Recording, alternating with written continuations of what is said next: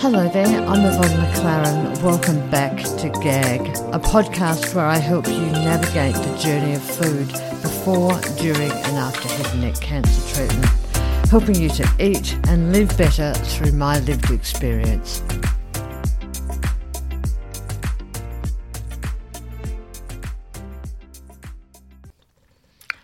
Hello there, thank you for joining me on this episode number 70 of GAG Eating with Head and Neck Cancer.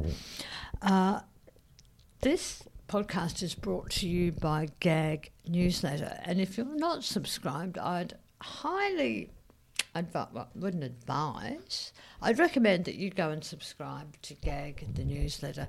You can find it at Yvonne McClaren at Substack if you haven't already done so. Um, today's episode, I want to talk about cholesterol. Um, now, I'm going to preface this by saying I am not a medical practitioner of any way, shape, or form. I just happen to be someone who's got high cholesterol and someone who's been through head and neck cancer treatment and someone who has some trouble now eating and swallowing. And I've got a bit of a gripe I've got to be honest. So that's why I've decided to talk about uh, cholesterol. and I've entitled this latest post, What Part of I Can't Swallow Isn't Clear, Doctor? And if head and, can- head and neck cancer treatment has taught me anything, it's these two things. Unless you've been through it yourself, you can only empathise. Uh, and you're certainly going to put your foot in it because you just don't understand it unless you've been through it yourself. And what's happened with me, I've been tracking my cholesterol level since 2002. And by that I mean every year I would get blood tests done and I'd actually track my HDLs, my LDL, my triglycerides uh, and just of recent times, the last two or three years, my thyroid function and the ratio of cholesterol. And my cholesterol has never been particularly low, and by that I mean at its lowest it was about 5.4, and that was in 2012. And I was diagnosed with oropharyngeal cancer in 2018.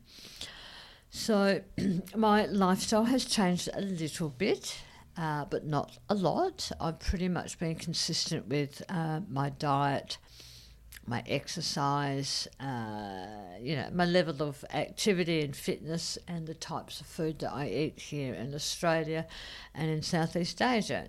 Uh, I've never been a a big takeaway eater, not a big fried food eater, certainly not these chocolates, soft drinks, sugary anything.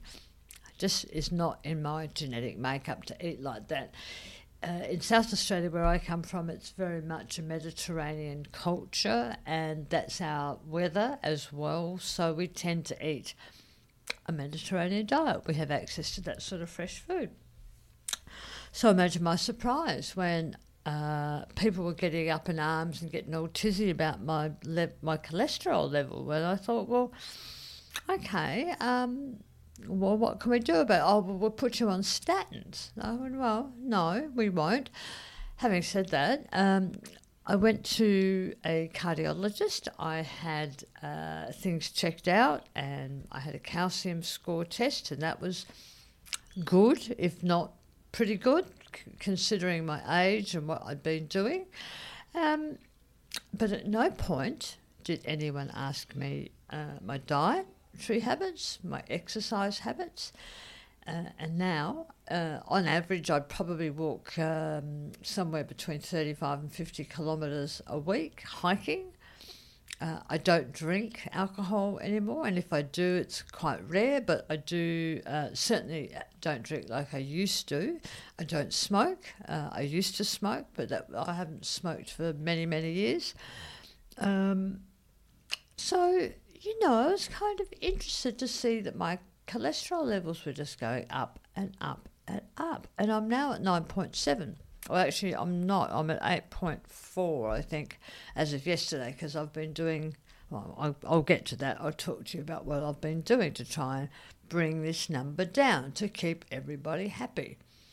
I'm also going to say I'm not that concerned about it. And I'm not concerned about it because my triglycerides are going down, my good cholesterol is going up, and my bad cholesterol is going down. So I'm not really too concerned about um, the ratio.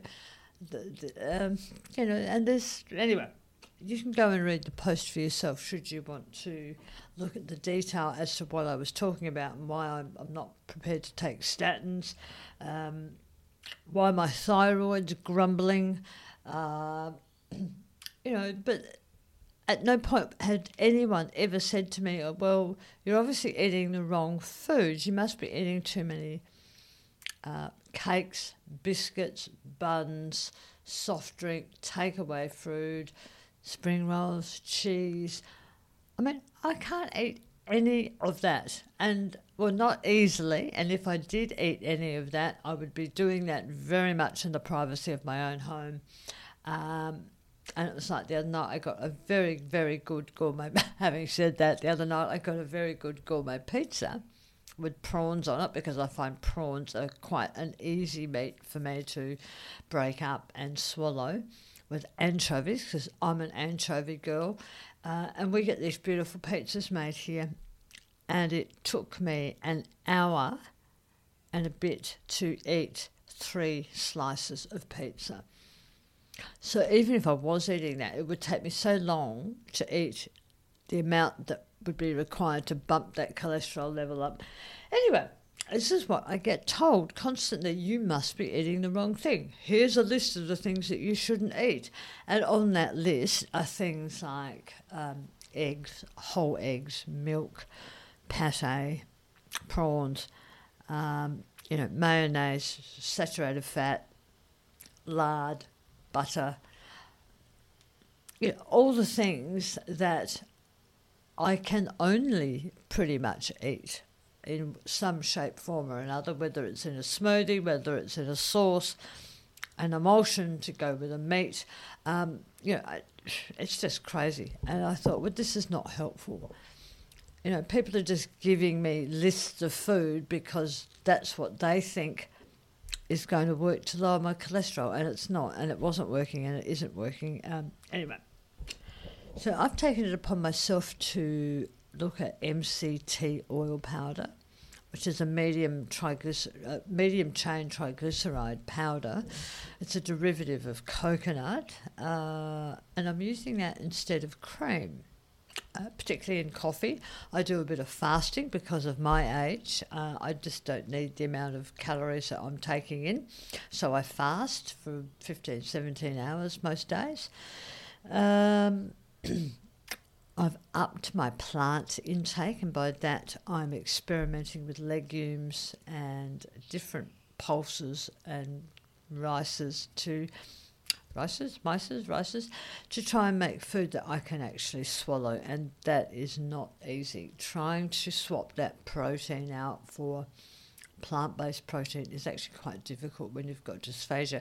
If you haven't already discovered that, uh, well, I find it difficult and I haven't found a solution yet. The only thing I do know is that eating uh, certain Indian cuisines and dal that are almost like a soup are much easier for me. But then again, even if I make that, I must have it with uh, like a whole fat plain Greek yogurt. Um, anyway, what the point is, fat's not the enemy here. It's the sugar and the carbohydrates that are the enemy here. So it makes it very challenging when you have dysphagia to eat uh, and try and work at keeping those cholesterol levels down. And I'm not going to take statins. I took statins for about two weeks, way back when, uh, and the side effects were so bad for me. I just thought this is just, it just wasn't worth me taking them uh, for the perceived benefit that I was going to get out of taking them. So I'd be really interested to hear if anyone else out there has. Um, I know a few of you have got thyroid issues, and they're trying to tell me that having my neck radiated uh, hasn't had any effect on my thyroid. I think that's bollocks myself. Um, so I am medicated for thyroid and an, an underactive thyroid now, which I guess also comes with menopause and my age, etc., etc. It's great getting older. Um, but I'd really be interested to hear if anybody else has issues with cholesterol levels and has gone through head and neck cancer and has to learn how to eat and eat the appropriate, in inverted commas, food. So that's today's episode. Cholesterol. What is it about I can't swallow that you don't understand? anyway, people, thank you for joining. Thanks for listening in. Please, if you've got some comments to make around cholesterol, your level, whether it's been up, down, or it's really good, uh, I'd be very interested to hear from you. As always, continue to look after yourself and look after someone else and eat well. I'll see you on the next episode. Okay, bye. Thanks for listening, and don't forget you can find out more at yvonnemcclaren.substack.com. That's Y V O N N E M C C L A R E N dot substack dot com.